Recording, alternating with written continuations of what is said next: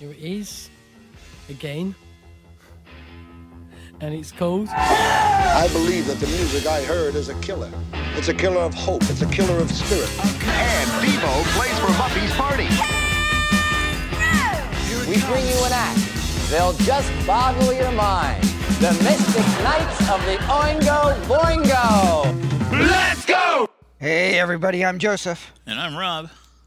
Welcome to the Jam episode of Deep Dives and Deep Cuts, the history of punk, post punk, and new wave, 1976, all the way up until 1986. Well, I gotta say, I'm looking forward to this. Okay, so this is, episode is being played a little bit out of order from what we would have played it, but uh, we made it. We're here, and uh, we're we're doing the jam. Um, I've fully immerse myself in the music, and and man, I don't know. We well, I've got a lot to say. We'll say that later. Let's just we'll save that for later. Um, we might as well get started with some music, right? Um, Mm-hmm. yeah, I, I think let's go ahead and get kicking with Going Underground. It's a song that hit number one in the UK. It was a single. It didn't do so well here, but the song's pretty good. Let's check it out. People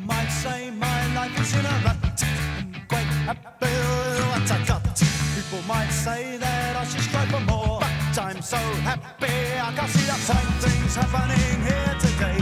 A show of strength with your boys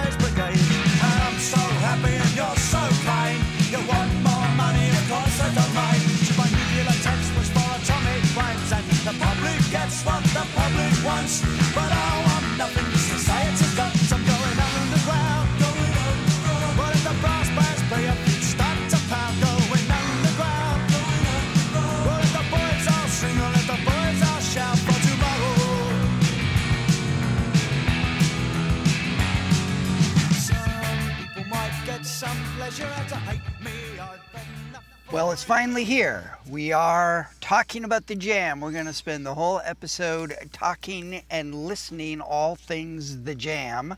Uh, right after I just remind everybody that um, we are going to be talking about music. Music is art, and there's nothing more subjective than art.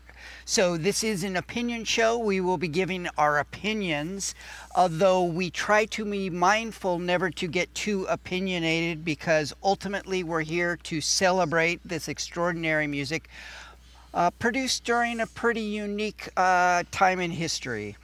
And so, let's talk about the jam, shall we, Rob? I'm looking forward to it. Yeah, let's. We are um, uh, much better prepared uh, Yeah. to to take this journey. Um, I feel like, uh, at least on my end, um, how are things going on your end? On my end, are pretty good. I, I have to say that in preparation for this uh, for this episode, I didn't so much do research into the band. I just soaked up all the tunes, and and I just I really did. Like I, I think during our bonus episode, I mentioned that I fell asleep listening to the jam. Well, I've been sleeping the jam, eating the jam, and breathing the jam ever since. So, um, yeah, I'm I'm all for it. Uh, yeah. So it was um, it was fun to have my friend Mike on um, Yeah. last week, and um, hopefully uh, we'll hear from him again at some point. Um, but I am I am super excited that we're actually doing it now. Yeah. Um, so right before we started recording, you and I were having a discussion about um, the sort of unique position that the jam is in as far as its place in um, punk rock history, as far as their success in the UK versus their success here in the United States. Yeah, And I don't know that we are ever going to be talking about a band um, that has as many number one hits in the UK that that was like completely ignored here in the U.S. Um, at least as far as commercial radio play. um, you know, people in the know uh, sought out the jams uh, stuff, but as we mentioned last episode, I, I don't think any of us have ever heard a jam song played on the radio. Yeah, and I, I have to say that I feel a little, I feel a little ripped off just because um, Yeah. I'm new to the jam now. And, Yeah. and you know I have friends that might have been listening to the jam back in the day, but uh, I certainly didn't hear about them, and and ah, many many others didn't as well. So Yeah, and, and you know anyone here in the United States at the time that was listening to the to the jam, it was because they were actively seeking out new Yeah. punk and new wave music. You know, they were so the jam was never like handed over to anyone here in the United States on a silver platter. That, Right. that was a band that you really had to go and and discover for yourself. Um, so quite a quite a head scratcher. Well, Um, I have a question about uh, you purchased quite a few collections or you know anthologies Mm-hmm, and, and and you never ran into the jam on any of those uh, Oh no, no, I did. I I actually um, owned uh, uh, several Jam, um, well, cassettes starting out, and then LPs, and now CDs. Um, but it was because I was I was very aggressive about about you know expanding my knowledge of 70s and 80s punk and new wave. So I there is a song that we're going to talk about and listen to tonight, um, which was the very first jam song I ever heard that was on a compilation that was an import from the UK. So I was being very aggressive about seeking out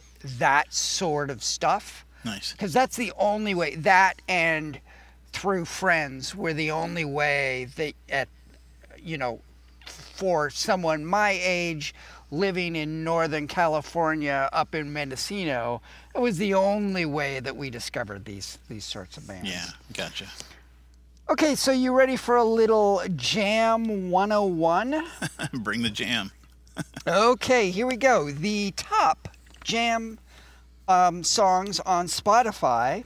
Number one is A Town Called Malice. Number two is That's Entertainment. Number three is Going Underground. Number four is In the City. And number five is English Rose. And something that's notable about this top five Spotify list is just like the um, just like XTC uh, not not a single song is off of the same album as any of the others. So every every song is uh, from a different either album or ep uh, which is kind of like puts them in rarefied space. Um, so that is that is always a really good sign when the top Spotify songs are are there's no overlap as far as as far as the LPs go. and, and I think basically what you're saying is there's no album in that bunch that bombed there's good stuff on every single one of them Well, yeah, and, and very consistent. Um, right Uh, so, eh, but it's more impressive with the Jam because the Jam only released six LPs, whereas Ec- XTC released 14. yeah So, so the fact that there's no overlap is even more extraordinary. true So the um, the Jam was formed in 1972. I just sort of assumed that they were a band that was like all the other bands that were inspired by the Sex Pistols, but that was not the case. I'm sure that there was influence there, but the Jam, in one form or another, um, had been going on since 1972. Um, in their early years before they actually recorded anything there were there were some um, uh, band member changes but by the time they they actually got a record contract up until they broke up um, it was always just three people um, the jam just like the police are a um, a trio Uh, so it's uh, Paul Weller on vocals and guitars, and I, well, he's definitely the primary songwriter, and he he might be like the sole songwriter. Bruce Foxton on bass and vocals, and Rick Butler Buckler on drums. I gotta say, for for a punk band, there there's not a lot of like juicy, exciting news about them. I mean, if, if I had to, um, and you know, that's kind of reflected in their sensibilities and their music. Yeah. If, if you asked is. me to to write a list of like punk bands that were most likely to get in fights and like trash hotel rooms, I think it would have to be a pretty long list before the jam was included on it. okay, so you ready to talk rankings, or do, Yeah, or do you yeah. have any juicy morsels? Well, to, um, to throw so, in so here? I did find something really interesting. I, I happened to come across the internet a blog site that reviews albums, and they covered the Jam's entire discography, and and they ranked their albums from, you know, basically the way we do. And so I'm really curious to see how our rankings line up with theirs. So, so do you have do you have their rankings? I do, yeah. Okay, so Uh, yeah. well, well, why don't why don't we go through our rankings first, and then Okay. we'll uh, we'll we'll compare them. Um, you got it. So uh, I think I'd like you to go first. Okay, I could do that. Uh, I'll go ahead and start with number six. And I'm really curious to see if I mean you do usually do a good job of guessing how my my ranks are going to end up, but uh, we'll see what happens here. So I'm going to go ahead and start with number six, The Gift. Number five is Setting Sons. Number four, In the City. Number three, Sound Effects. Number two, All Mod Cons. And number one, This is the Modern World.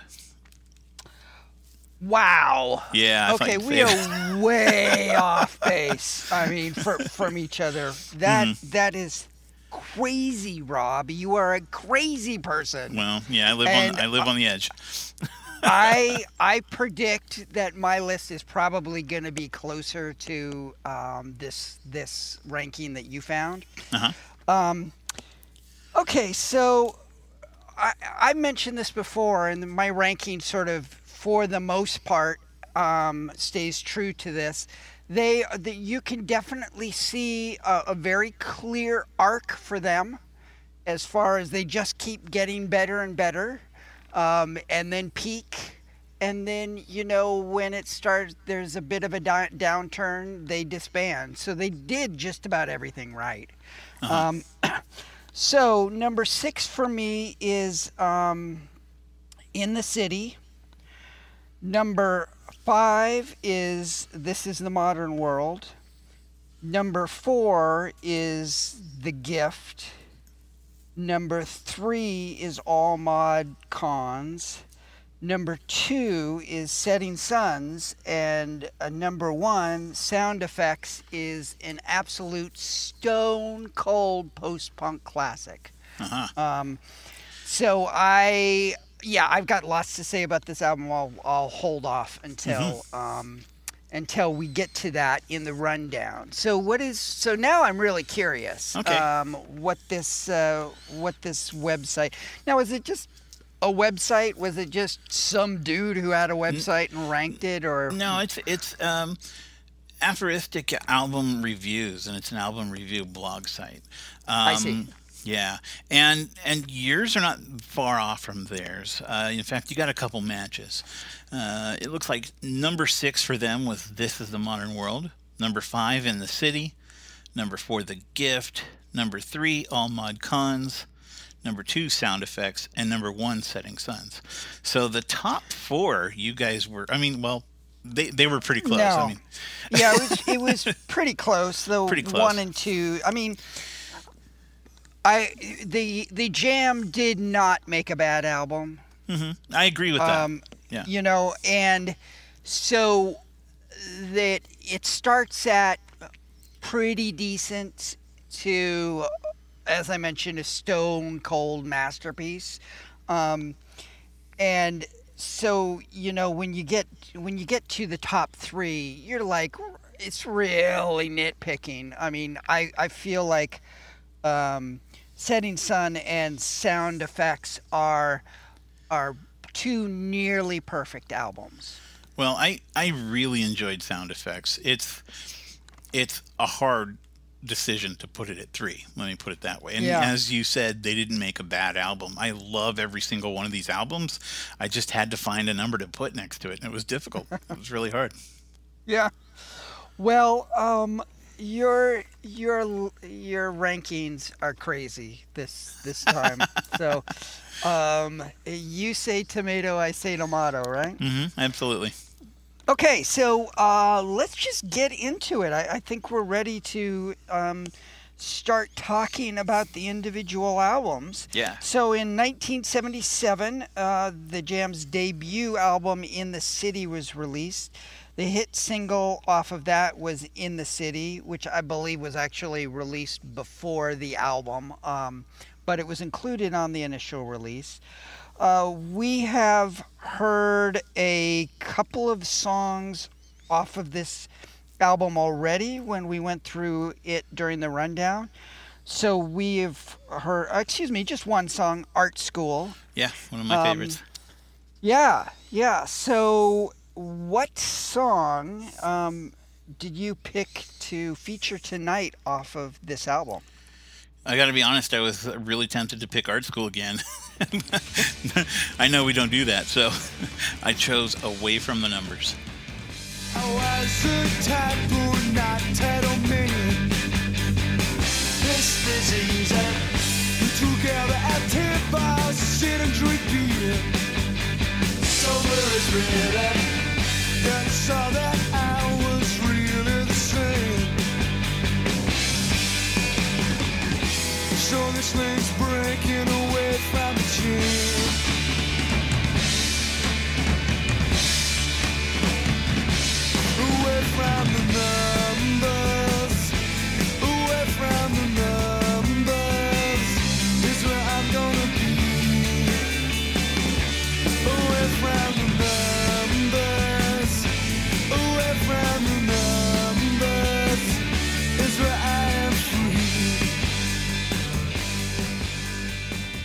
Yeah, this song is, um, you know, my my uh, reluctance about this album is that a l- most of the songs sound very samey to me. Uh-huh, Like there's there's not a lot of a lot of of song smithing um, between the songs to to make them distinct.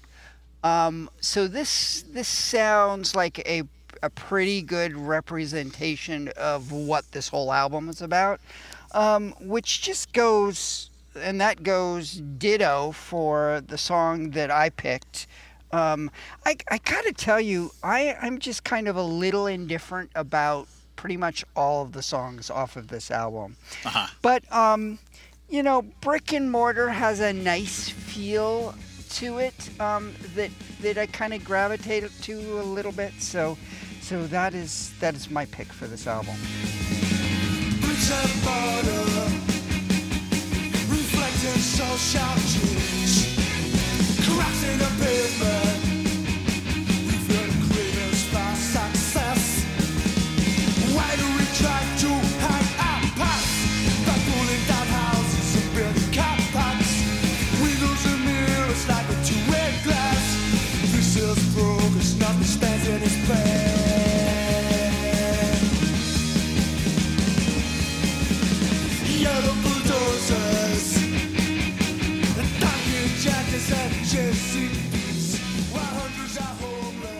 Absolutely love this tune.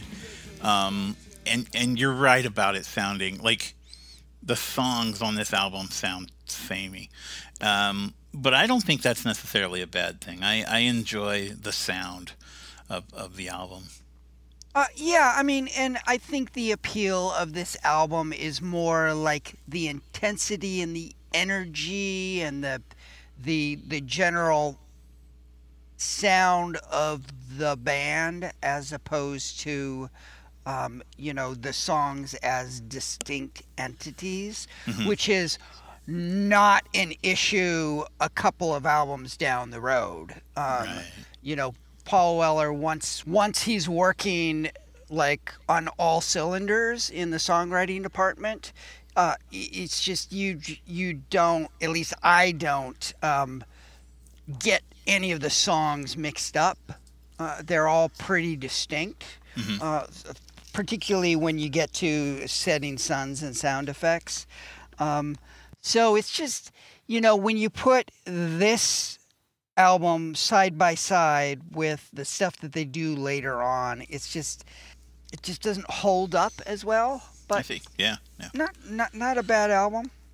Um, in 1977, they uh, release their second album as well. So so that that was a two for, for for them for 1977. The album was called "This Is the Modern World." Um, we have heard quite a few songs off of this album so far. We've heard "The Combine," "The Modern World." Um, and Life from a Window. Um, and this is so. Ex- explain to me how this is your favorite Jam album. I mean, I, I you Yeah. don't you don't need to defend yourself, Yeah. but just give me a little insight of No, no where, you, need. where you're coming yeah, I agree. Yeah. Um, basically, when I was listening to this album for the first time, um, and and of course, like you and like many others, you know, you're in a certain mood, and music hits you a certain way. And when I first listened to this album, every single one of the songs hit me in the right spot at the right time. Um, well, I say every single one. There were basically two songs on the uh, album that I, I'm not crazy about at all, but uh, and, and one of them is a cover, by the way. So, so th- but this this album for some reason it just resonated with me in the right in the right way, and uh, yeah, I'm just I'm just a fan of it. I like it, like it a lot. Yeah, what's most notable about this album to me, and I've mentioned it in the past, is that um, it is there are a couple of songs on here that really give you a little window into the direction that Paul Weller is is about to take Uh-huh. in his in his songwriting. Um, and so it it really it feels to me like he is he is just starting to have like a serious breakthrough, uh, like an aha mo- moment of, oh yeah, th- this is how you write a great song.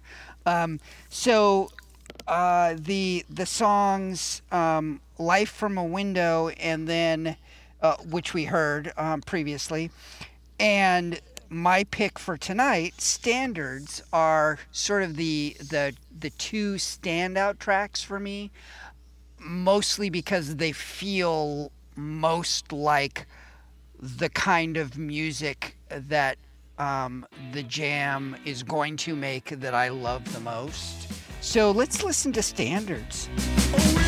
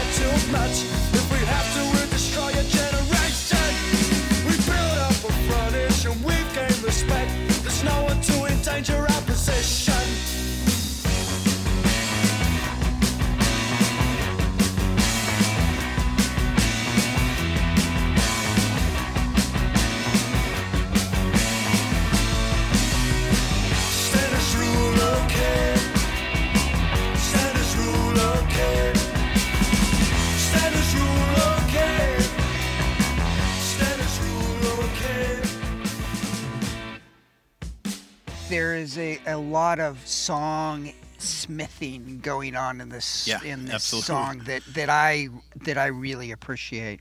It is less of a like balls out punk song Mm-hmm. than certainly pretty much anything off of their um, first album. Right. Uh, the song that you picked is is a little bit more reminiscent of the stuff that they were doing on In the City. Yeah. Um, so you picked um, "Here Comes the Weekend." Yeah, and I I picked it mostly because of that. I I really again that first album had a sound that, that hit me right, and Mm-hmm. and like you said, it's a little punkier than you know than their later stuff. But yeah, here comes the weekend. It's a good one. Monday morning I work for Friday nights.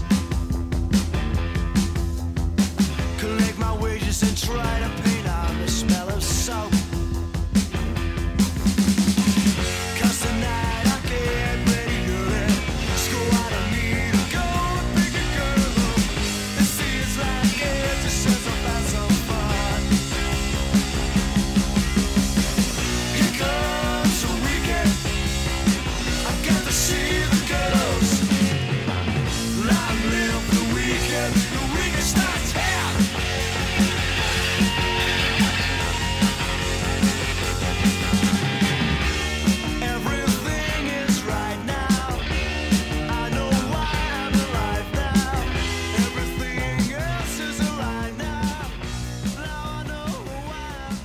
Putting aside the song "Standard" and "Life from a Window," to me, this album sounds very, very similar to their debut.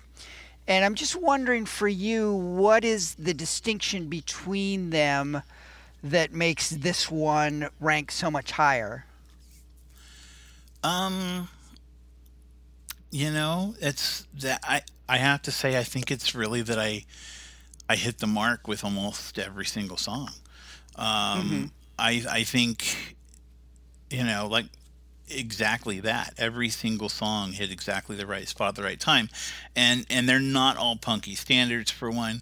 Um, from what I understand, there was a, a movement uh, in the UK or at least in Scotland that was kind of a, a mod resurgence Oh yeah, and and this was right before that mod resurgence and so so i'm wondering if like this was the this was kind of the doorway or at least the th- on the threshold of that and and so th- those songs that weren't as punky or those songs that you know stand out were some of those that were going forward and the rest is kind of reminiscent or kind of indicative of what stays behind you know? I, I don't mm-hmm. know. It's it's interesting. I found the whole thing fascinating but but yeah every single song i, I just enjoy them Yeah, well, the the jam was was very much associated with the um, the the mod like subgenre of punk. Um, So much so that that was sort of the inspiration for the title of their um, third album, right um, All Mod Cons. Boy, I have a hard time saying that for some reason. Um, uh, which was released in 1978. So, are you ready to move on to that, or was there anything else? no Okay. let's go Yeah. So, uh, we spent um, a fair amount of time talking about this album when we talked about the releases from November of '78, and um, we have already heard a bomb in War, Wardour Street and Mr. Clean.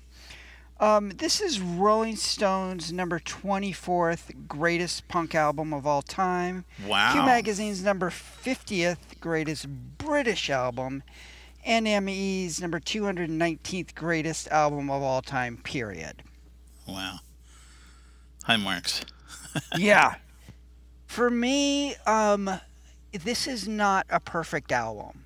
The next two albums are pretty close to being perfect, but there there are um, some songs that just leave me cold, and for the most part, they are the the kind of slower, prettier songs. right yeah i Um, thought so Yeah, yeah.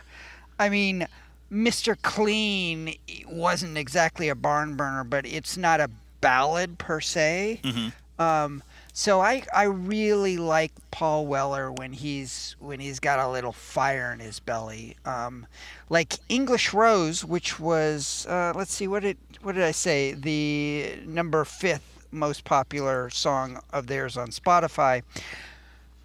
That song does absolutely nothing for me. Um, and I, I just I, I don't feel like those type types of songs play to this band's strengths.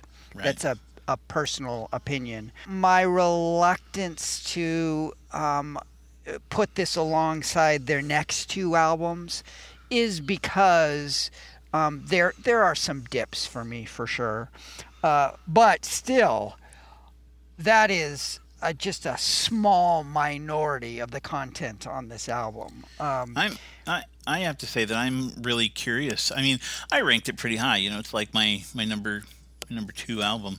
Um, But I'm I'm curious because Rolling Stone right ranked it super high for them, and that's that's a I mean that's a that's no small feat. You know. Um, so I, I'm just curious. I'm, I'm curious what it is that everybody else finds appealing about it. we we have talked many times about Rolling Stone and how Yeah, completely course. full of crap they are. of Um, course. But but quite often I find with the Rolling Stone and with a lot of these other music magazines is I try when I look at albums, I'm doing my rankings, I try for the most part to do it in a vacuum. Like, oh, I'm hearing all of these albums for the first time. I have no sense of context. Um, you know, of like when it came out and what it influenced, and was it the first album that sounded like this, or was it the 50th, right? yeah, yeah. um, because honestly, for the most part, young it's, if if a youngster nowadays suddenly gets into the jam, I, that that stuff doesn't really matter. It's just how good are the songs, how compelling are the songs, and and I feel like.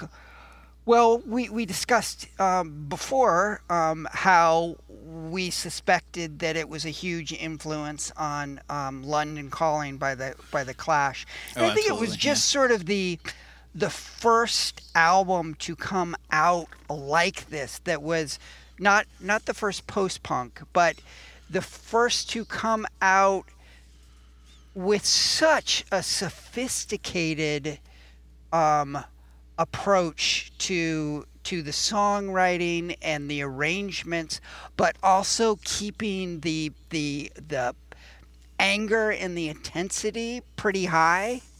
Um, so that probably has a lot to do with it. Um, that that feels so right. Yeah, absolutely. yeah, yeah. So you picked Billy Hunt, which is one of my very favorite songs off that of this album Oh. as well. Yeah, this is Yeah. a this is a great song. It takes a little while to get going, so the the first verse isn't particularly compelling for me. But man, as soon as it kicks into that chorus, I'm like in a hundred percent. Absolutely. If it's not you moaning, then it's someone else jamming down my throat every chance you get. If it's not you crying, it's probably me. You're a little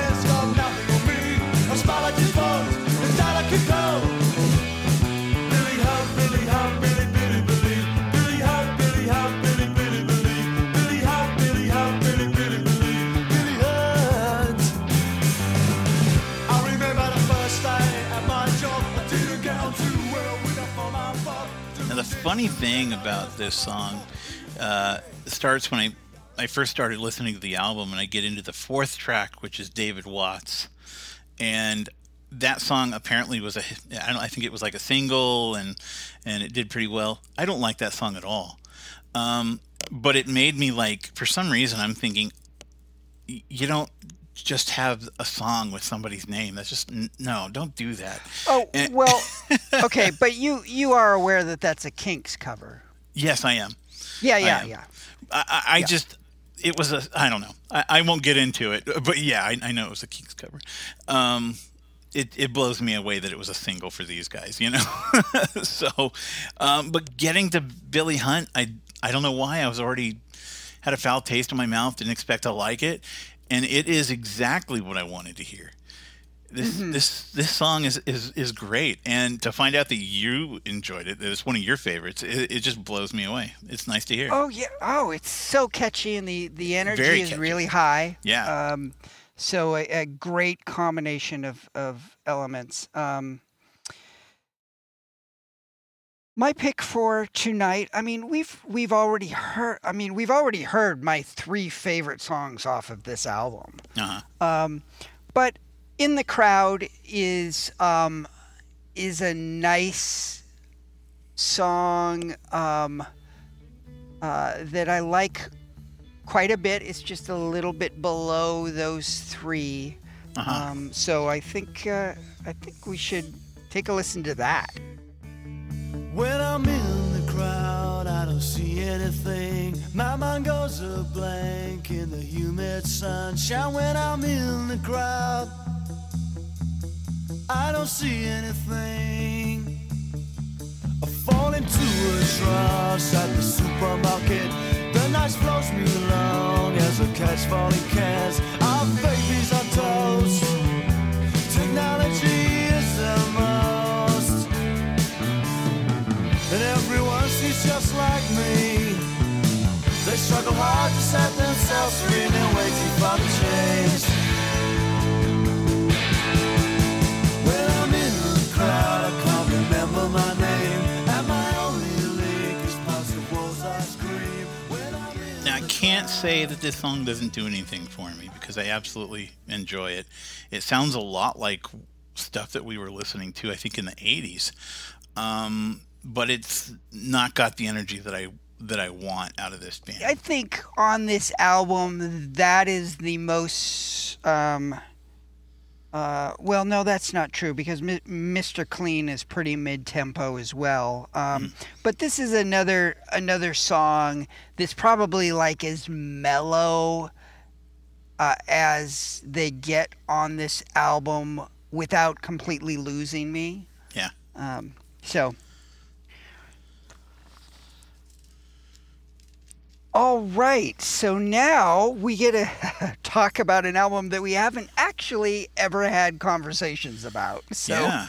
I'm excited about that. Um, Setting Sons was released in uh, 1979. The big hit, hit off of this album was Eton's Rifle. Um, it, uh, I believe that it was the first number one song for them in the UK. Um, and uh, got a cool little story for you about um, the recording of this album. So they were I don't remember what studio they were they were recording in, but they were recording during the day, and the the person who was responsible for locking up the venue and um, you know for the security of the equipment um, was apparently a personal friend of the members of the band The Cure. Uh-huh. And uh, so what happened was um, the Jam would record this album during the day, and then they go home, and unbeknownst to them, The Cure would come in and re- use their equipment because they didn't have the proper equipment. Um, and as they recorded their first album, Three Imaginary Boys. Um, so, like the drums that you hear on most of Three Imaginary Boys is the um, drum, the exact same kit uh, that you you hear on this album. That's cool. Yeah. so, you you being a huge Cure fan, I, I figure you Yeah, probably appreciate that That's great. this is one of those um, albums where pretty much I could just close my eyes and point, um, and I would be totally happy with with my pick. Um, so many just stellar songs to choose from. Um, I I I love Eton Rifles, uh, Yeah. for instance. yeah, very good. Um, that is not the song that I picked. I I feel like the song "Private Hell" is um, just one of Paul Weller's uh, most compelling songs, at least that he did with with the Jam. Um, kind of a personal favorite of mine. Um, love the energy, love the intensity of it.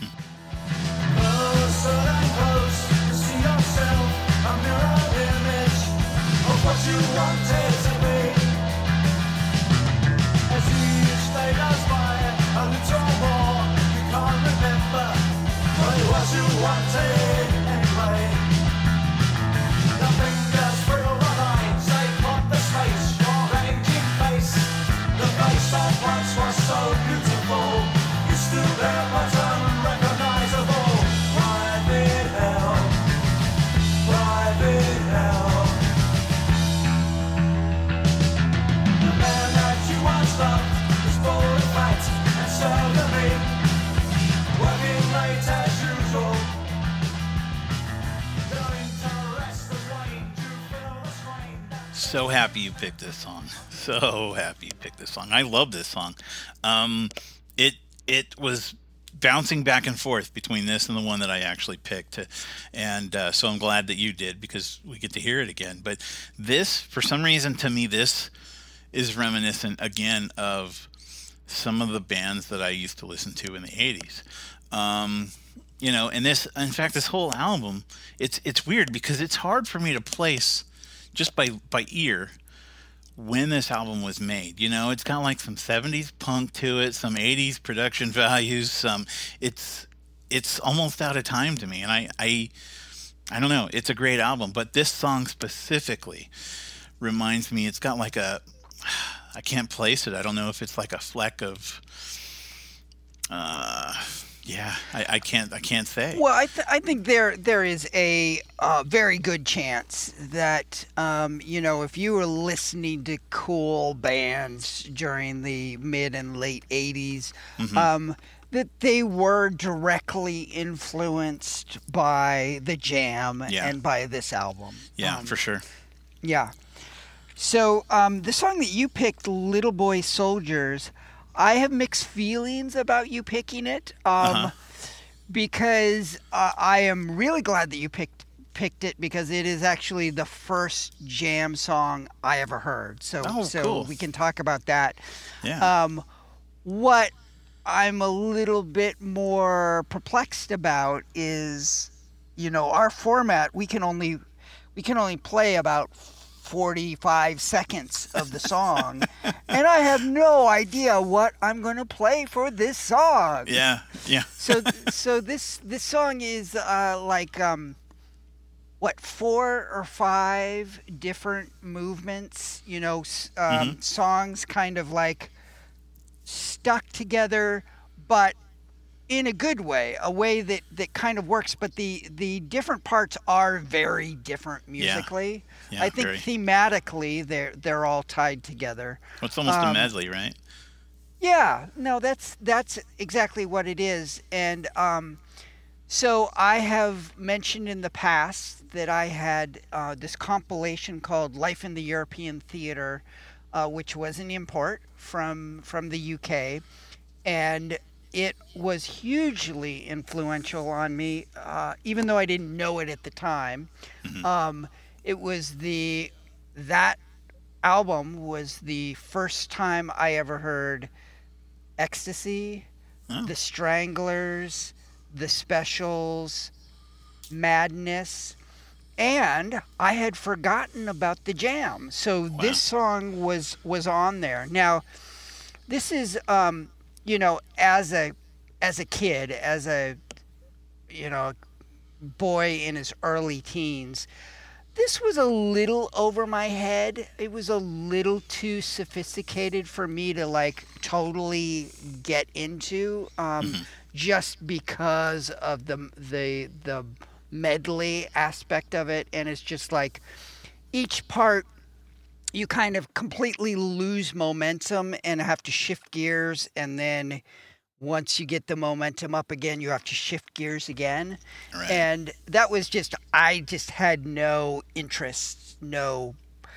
no patience for that i wanted something that was just you know balls out punk all the way through. Um, so I think that because this was the first jam song that I was exposed to, probably um, influenced the fact that I didn't really get into the jam until oh. much later. I see. I see what the mixed feelings are.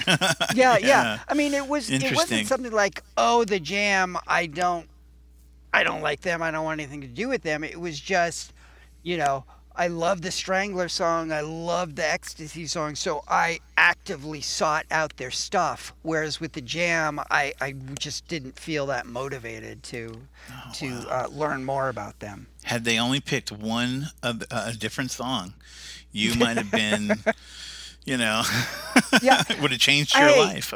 it totally that song totally made sense for um, that particular comp- compilation because it was it was um, it was very I think it was like a tri- uh, a benefit album for like a uh, nuclear free future or something like that. So thematically it make made total sense. Yeah, um, but yeah, so um, let's listen to a little bit of um, Little Boy Soldiers and just keep in mind uh, that there are several whole other worlds that Yeah. you experience when you listen to this entire song. So, so this is definitely one that you're going to want to go uh, to the playlist and listen to the full song. hills playing little boy soldiers. Reconnaissance duty up at 5:30. Shoot, shoot, shoot and kill the natives.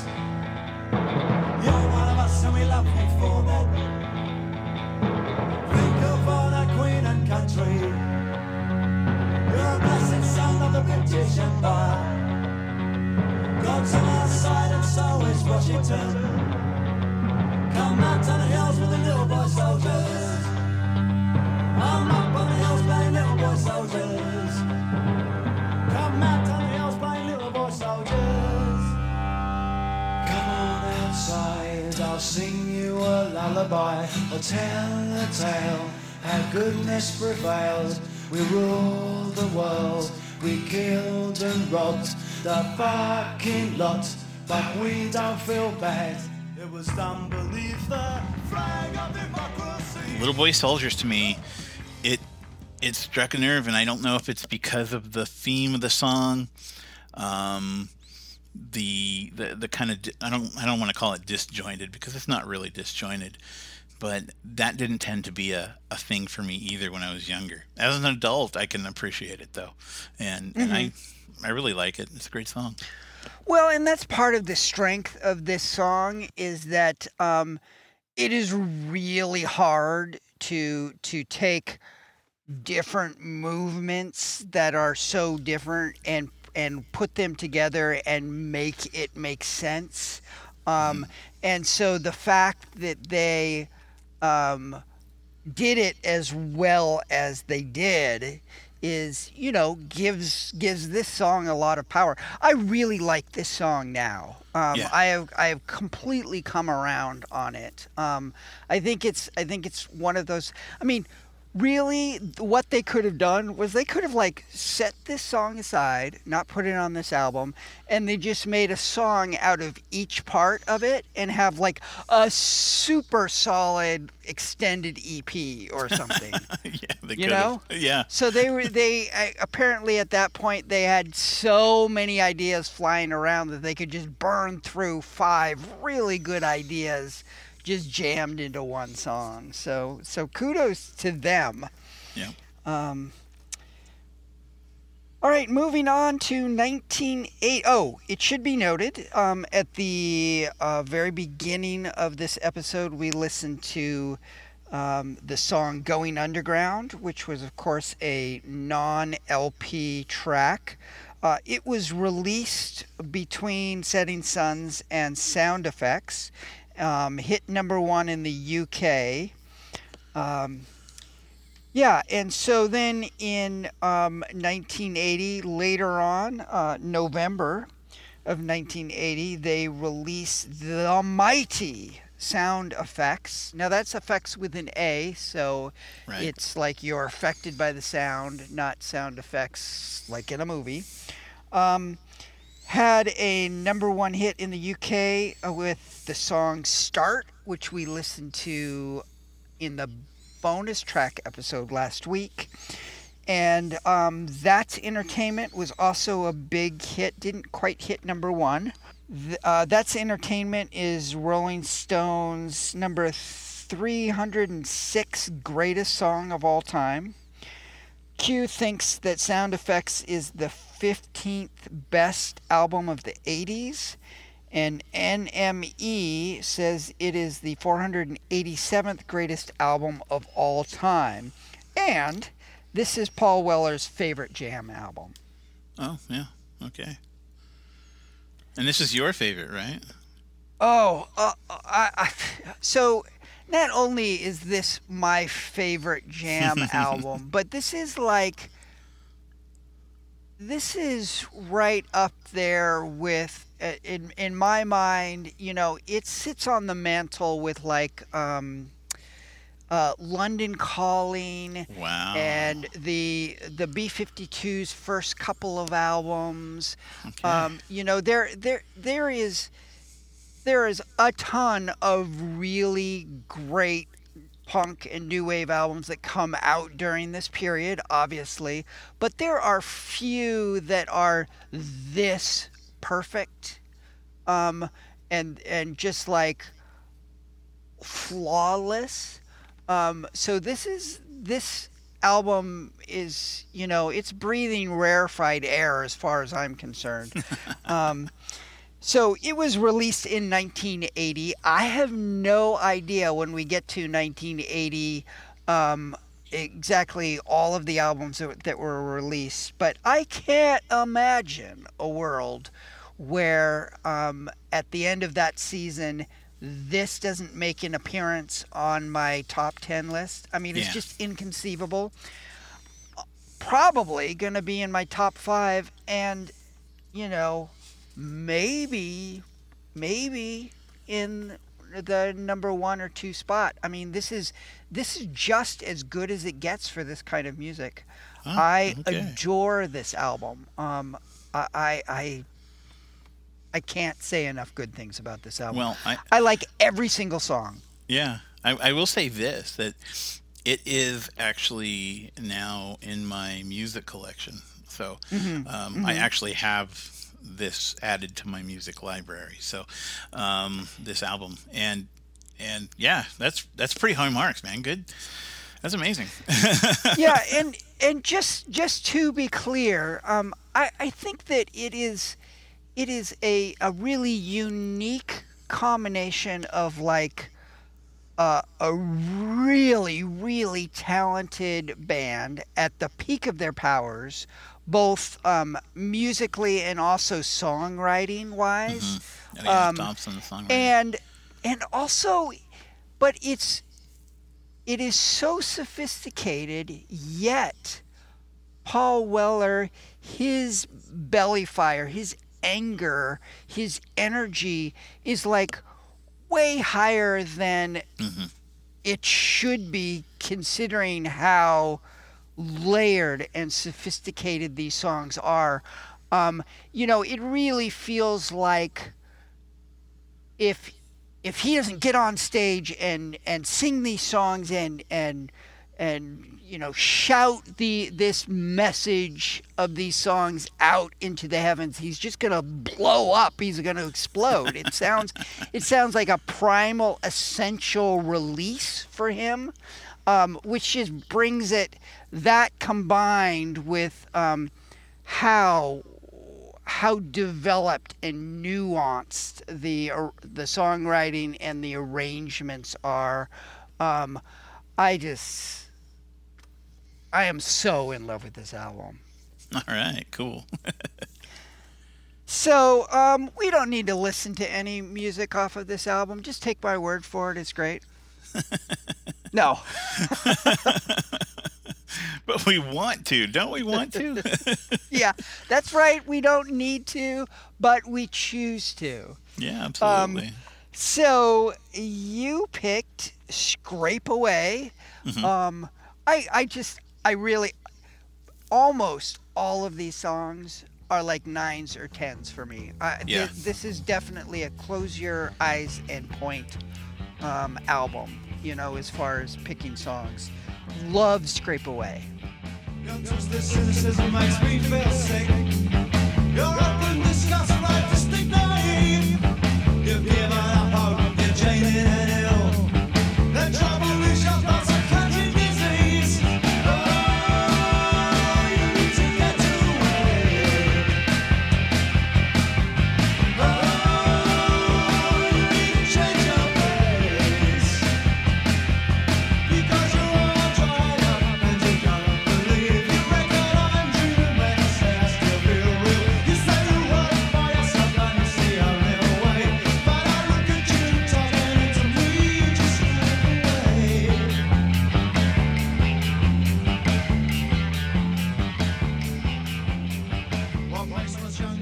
whole album is, as you said, it's amazing, and they're all great songs.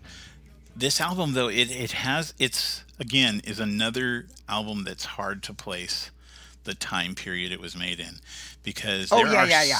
there are songs that sound like they're from the 60s 70s 80s i mean you've got tambourine you've got strings you've got it's uh, uh, you know i mean they're they, they're practically playing next to an orchestra in some of it so it's it's it's very dynamic. And like you said there's layers upon layers in this album. Um, and scrape away to me was i mean still is an amazing song. Um, it's it's the vibe that it's that energy and that fire that you were talking about that you know that's going to cause him to explode if he doesn't put it out there.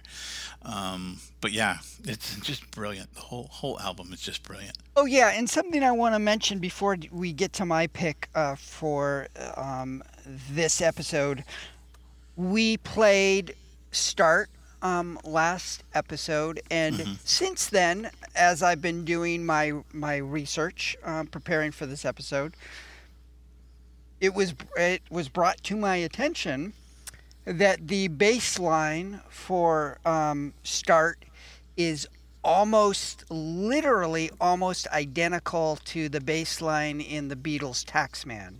oh wow yeah Yeah. yeah Yeah, and I it I never noticed it, but as soon as I read it, I went, "Oh, yes, Oh, of course totally. it is." totally yeah. Um, so, and speaking of really strong, compelling bass lines, um, my pick for tonight is uh, Pretty Green, which I believe starts, kicks off the album. Um, just a great, uh, great way to to like plant your flag and say, hey, this is what this album is all about.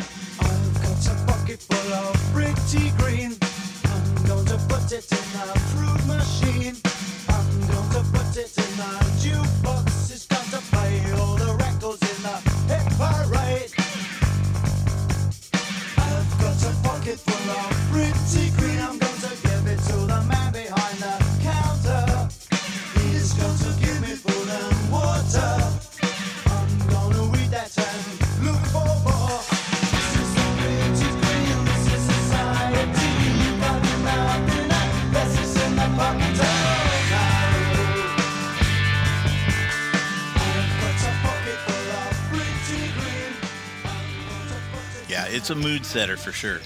Uh, this song's definitely setting the, you know, setting the the laying the path or laying the you know the path for the rest of the album. Um, eh, you know, I'm I've got this this album listed. I want to say at like my third favorite, and and I I have listened to it even today, right before reco- right before recording this episode, um, and it, it is a, it is an album that may even creep up to number one for me. We'll see what happens. Mm-hmm. Mm-hmm. Uh, mm-hmm. Yeah, this is when we get to 1980. This is gonna be like the album to beat. I, I I just, I, I am gobsmacked by it. Um, there, there are every once in a while you get an an album that is just practically perfect. It's like the Mary Poppins of punk albums, and um, this Mary this- Poppins with some bite. yeah. So this this album to me really is practically perfect in every way. nice. 1982 sees the sixth and final release from the Jam, as far as LPs go, an album uh, called "The Gift." Um, they they had another number one UK hit uh, called um, "A Town Called Malice," and this was the song that did the best here in the U.S. I think it like barely um, got on the charts. I think it might have like peaked at number 72 or 60 or something like that. Um, so not enough so that any of us ever actually heard it on the radio. But this is um, this the song "A Town Called Malice." I understand why it's um, one of their well, why it is their most popular song. Um, but I find it a little annoying and inane. Um, I, I, I'm not a huge fan of this song. Yeah, Um, ni- neither am I for that matter. Oh yeah, yeah, yeah. yeah. So um, I'm purely speculating, but it it really feels like the jam had peaked with sound effects and they knew it. So um, the I don't feel like the songwriting is nearly as strong and um, because of that you hear a lot of compensation as far as their production and they're incorporating all these different styles. And they do that well um, i think. But it's just you know uh, at this point paul weller feels like he's he's coming in and um, you know punching the clock and this is his day job and it's not like he's really has to express something urgent otherwise he's going to Yeah. burst into flames um, so despite all of the the uh, you know all of the horns and the studio stuff and all of that this is i find this album a little boring Yeah. You know, it's it's interesting. I, I mean, I do as well. It's my least favorite album of the bunch. Um, And what I found interesting was before I even listened to it that this is the album that has a gap in between it. You know, so after their last album, which you said Yeah. they peaked at, they're like, uh, well, we can't go anywhere else, or well, I don't know. I'm speculating, but it was like another two years, right, till they came out with another album. Um, and that that says something, especially since they've been kicking them out every year, and in some cases two per year. Um, You know, and then to have this this album that was, it's got some good songs on it. You know, don't get me wrong, it's got some good songs on it, but it is lackluster. It's just kind of, like you said, it's Yeah. kind of bland. Yeah, you, you know, and the the the fact that it is their last album, um, I my sense is that uh, they, or at least Paul Weller, since he was the one who initiated the breakup, um, that he would probably agree with with that assessment. Um, so it is. It's a. I think it's still a pretty good album. Um, The you know they they're they're a really accomplished band, um, and they do some fun stuff on this album. Yeah, there's yeah. there's no doubt about that. So let's talk a little bit about the song that you picked off of this album. Um, song called "Happy Together." Um, Happy Together was, I think, my choice purely by by the sound of it. Uh, for one, it didn't sound like he's all that happy together, um, but but it. I don't know. To me, it was almost like the the the sound, the music, and the the sound of it, the song, kind of contradicted the lyrics in a way. Um, but I, I enjoyed it and um, it it wasn't an easy choice really I, I had another another choice before that one and I ended up going back to this so I think just just for the record, my my other choice was that song with the big horn section. Uh, just who is the five o'clock hero? Yeah, But- yeah, but yeah. Well, that was a. I think that was a minor hit for them as well. I think that was their Uh-huh. second second single off of this album. Gotcha. Okay, so let's listen to "Happy Together."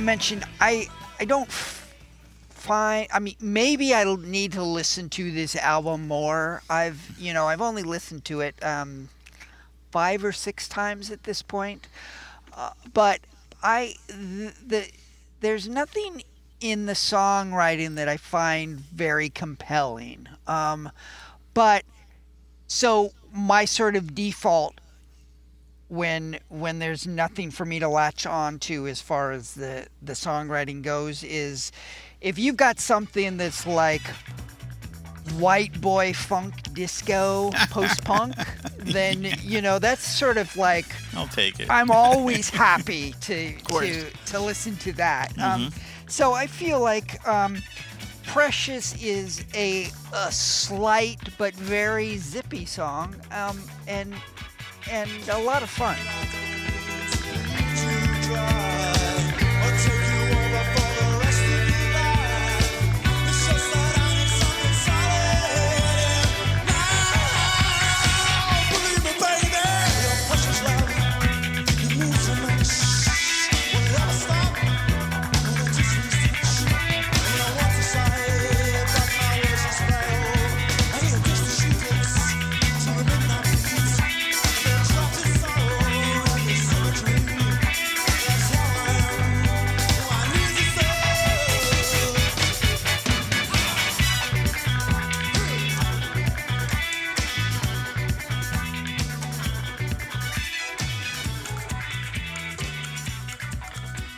I knew you were going to pick this song.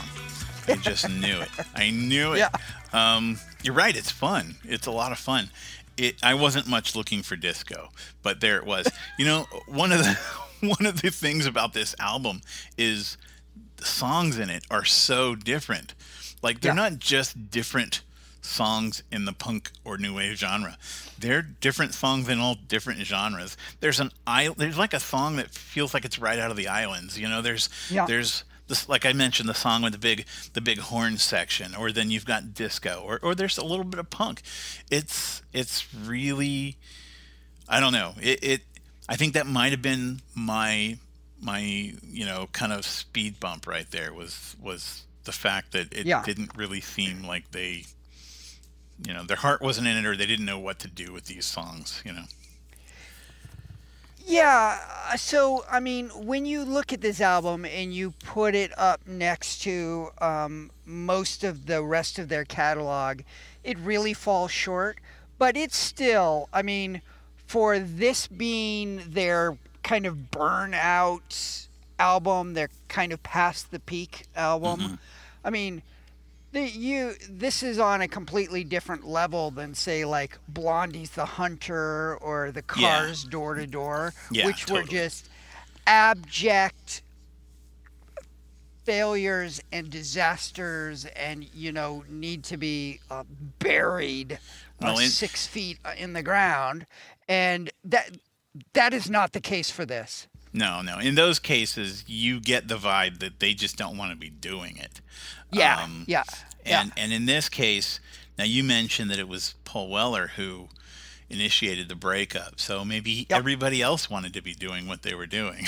you know, um, Right.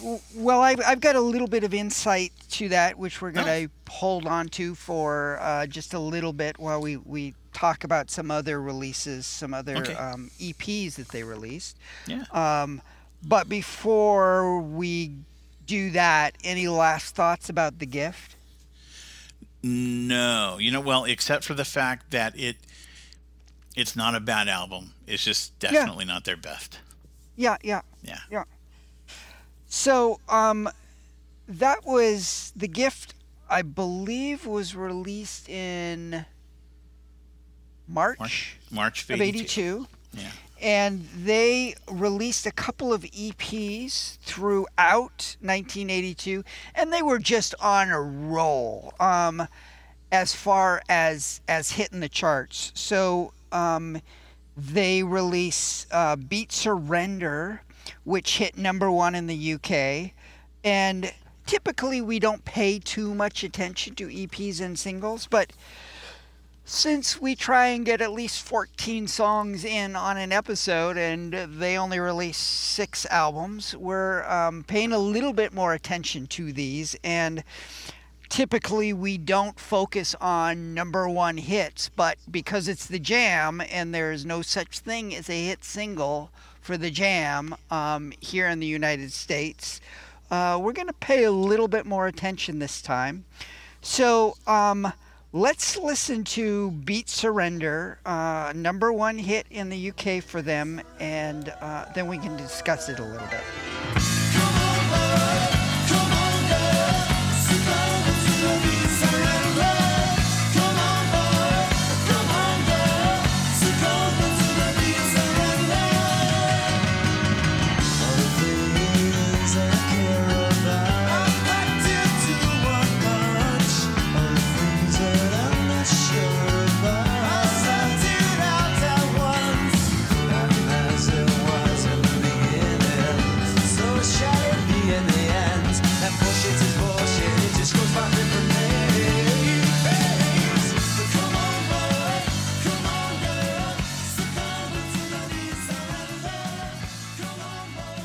I, I want to say that I, I like this song. It it's it to me it was a lot of fun.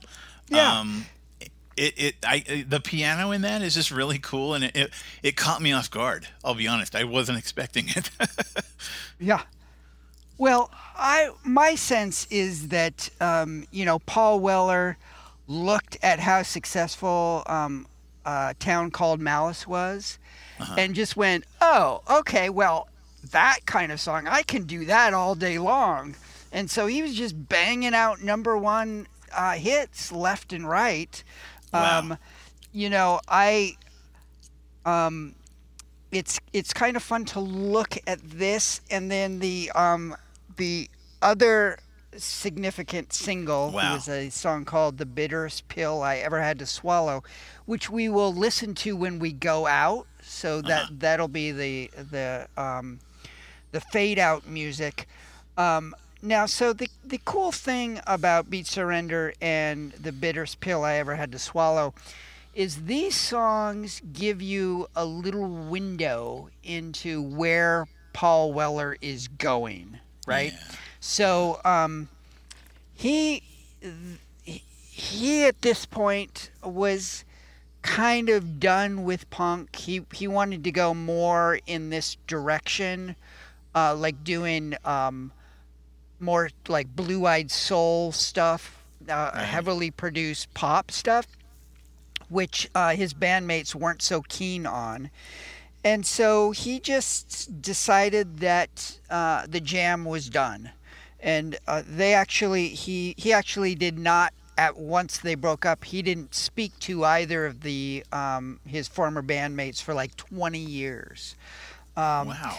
But he he went immediately formed uh, a band called the Style Council, which we will be listening to, uh, you know, once we get into the mid '80s. So, if this song, "Beat Surrender," and um, the last song that we'll hear today, if those are sort of uh, indications of where Paul Weller is going. So if this is like, if this is like a mile down this the road in this new direction that Paul Weller um, is going, then I'm not that familiar with Style Council, but but the little that I have heard is like the Style Council is like a thousand miles down this road. So so imagine this, but like a hundred times more so. Um, super duper poppy, um, blue-eyed soul, heavily orchestrated, heavily produced stuff. Um, I, it'll it'll be fun to explore that more. You know, I pers- un- unless you recognize Paul Weller's voice, I personally think that somebody has to tell you that hey, this is the guy from the Jam. Otherwise, Ah, yeah. it just never occur to you. Well, I'm looking Um, forward to hearing it later. Yeah, yeah. So, Rob, we just kind of blazed through. That It was, um, it was, it's nice to, to talk about a band where their entire catalog is just six albums and they're all pretty good albums. Yeah. Um, so we're uh, we're a little ahead of schedule for once. Um, Yeah. I won't have to cut out 20 minutes uh, like I normally have to do. yeah. Um, any last thoughts about the jam before we move Um, on? Well, Justin, I'm glad that, that I've been exposed to them now, and I'm glad that, that you know we've discovered more of their work together and and um, have gone over it. Uh, I I don't know that I would say they're one of my favorite punk bands, but um I like their music a lot, and and they, you know, they'll they'll probably end up on my top 10 list at some point of favorite punk bands down the road. We'll see. We'll see about that. Um, I, I noticed that the more I listen to them, the more into the the music I get. So, you Yeah. know, Yeah. I mean, it's we we delayed this episode by a week, and in a week's time, I already like them more than I did last week. So, yeah, yeah. Well, this is definitely thinking person's punk, um, Uh-huh. which is, you know, a little atypical for for the stuff being released in Right. um, the late '70s. So, so that that really that has a lot of appeal for me. Um, and uh, yeah, I'm I'm loving this playlist. Uh, it talk about an embarrassment of riches as far as songs to choose from to to highlight. Uh, that's right. and and now I, f- I feel like uh, for the first time in my life I've got a, a pretty good sense of like an overview of, of what what they're about. So Yeah. So a journey a journey well taken, well worth the travel for sure. Okay, so we have next week our plan is um, to release the uh, December of 1978 episode, um, which is going to be I have no yeah I have no idea how that's going to turn out. That's It's going to be crazy. gonna be a little crazy. Uh, so I I just want to mention, give everybody a little bit of heads up.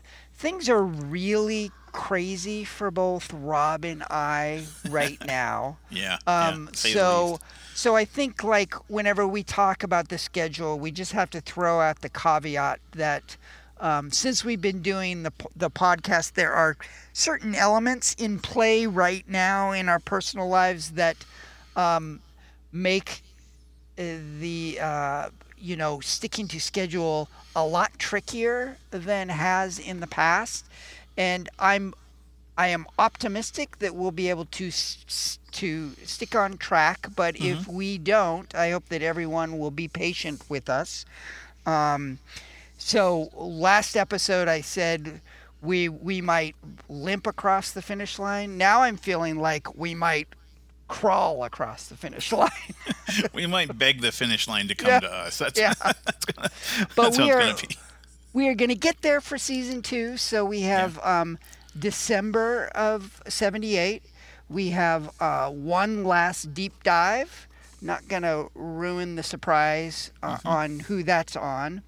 Uh, we're going to have an episode like we did last year. So last year we did a four to explore. Now, Rob, and you're hearing this for the first time. So um, I'm springing this on you. Uh, Oh, hold well, on, I'm, I'm sitting just, down. I, I, yeah, I'm just thinking that there are so many more interesting albums out this year, and you know, from the Four to Explore, we we featured four songs off of each album, Mm-hmm. which which seemed maybe a little unnecessary. So I'm going to propose that we do it for six albums. We pick six albums and then we feature three songs. okay. Um, now we lose the elegance of the name of that episode. So rather than four to explore, um, because I love me a good rhyme, um, Yeah. I'm proposing we do a six picks to explore more, which is a little clunkier, but it still rhymes. well, yeah. We'll we'll uh, who knows? We may even find something better later on. But so far, that's what we'll go with. okay. So, so we will do a six picks to explore more episode. We'll probably um, sneak in a bonus episode where we kind of do an overview, uh, last minute, sort of, hey, here are the albums we recommend that you check out before you submit your list. And then we will do the best of 78. And uh, uh, Rob, I think that probably we should split up the best of 78 into two episodes because Yeah, it was okay. awfully crammed full last That um, was- last that was a big season. endeavor. Yeah. Yeah, so it's going to be a an action-packed November. Oh, and boy. then we will go and find a hole to crawl in and then hibernate for as long as we need to. Yeah. Yeah. That sounds good. Yeah, so we are going to go out on um, the one of the very last songs that Jam uh, released before they broke up, a song called "The Bitterest Pill I Ever Had to Swallow." It was a number two hit in the UK, and the from what I've heard, the most style council-ist song that the Jam did. So a little taste of what's to come in the future for Paul Weller. Okay, everybody, we will talk to you hopefully next week. See ya. In your white lace and your wedding bells, you look the picture of contented new will. But from the onlooking fool who oh, believed your lies, I wish to scribble.